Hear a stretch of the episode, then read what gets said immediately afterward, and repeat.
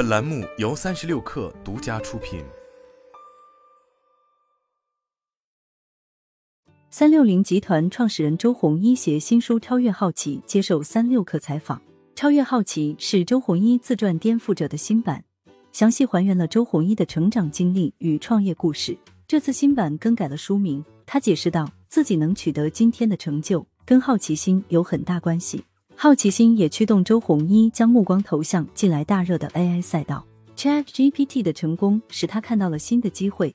他认为，和先前的元宇宙、区块链、Web 三相比，Chat GPT 的优势在于它真的可以解决问题，能和每个行业的使用场景相结合。这其中有太多的想象力。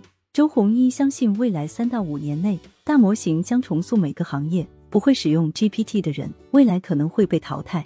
最近几个月。国内各大厂商相继推出大模型产品。周鸿祎表示，这得益于 OpenAI 通过 ChatGPT 的尝试，把技术路线和方向都标定出来。其次是开源生态和开放论文，提供了很多框架和方法。其他公司只需要进行工程化的训练，因此短时间内诞生了许多大模型产品。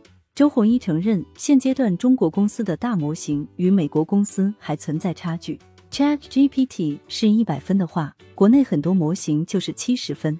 差距主要在于用什么样的数据训练大模型。周鸿祎认为，Chat GPT 最大的秘密就是在三点零版本和三点五版本之间，只用十万个问题就达到了训练成果。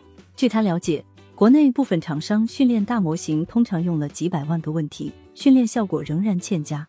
我觉得中国大模型落后美国预计两年。周鸿祎说。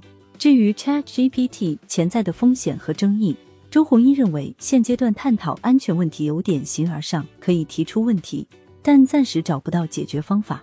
AI 是一个强大的生产力工具，是工业革命级别的技术变革。他说，不发展才是最大的不安全，因此中国的 AI 必须迎头赶上。上个月，周鸿祎在内部信中表示，三六零每一位员工、每个产品和业务都要全面拥抱人工智能。早在四月九日，三六零推出大模型产品三六零智脑，向企业用户开放内测。五月十五日，三六零上线 AI 商店，汇集了 AI 作图、AI 写作、AI 音频制作等几百种工具，让普通用户更方便的使用 AI 工具。每个人都会说要做中国最好的大模型。从我们目前来看，第一步的目标是希望进到 Top 三。周鸿祎说。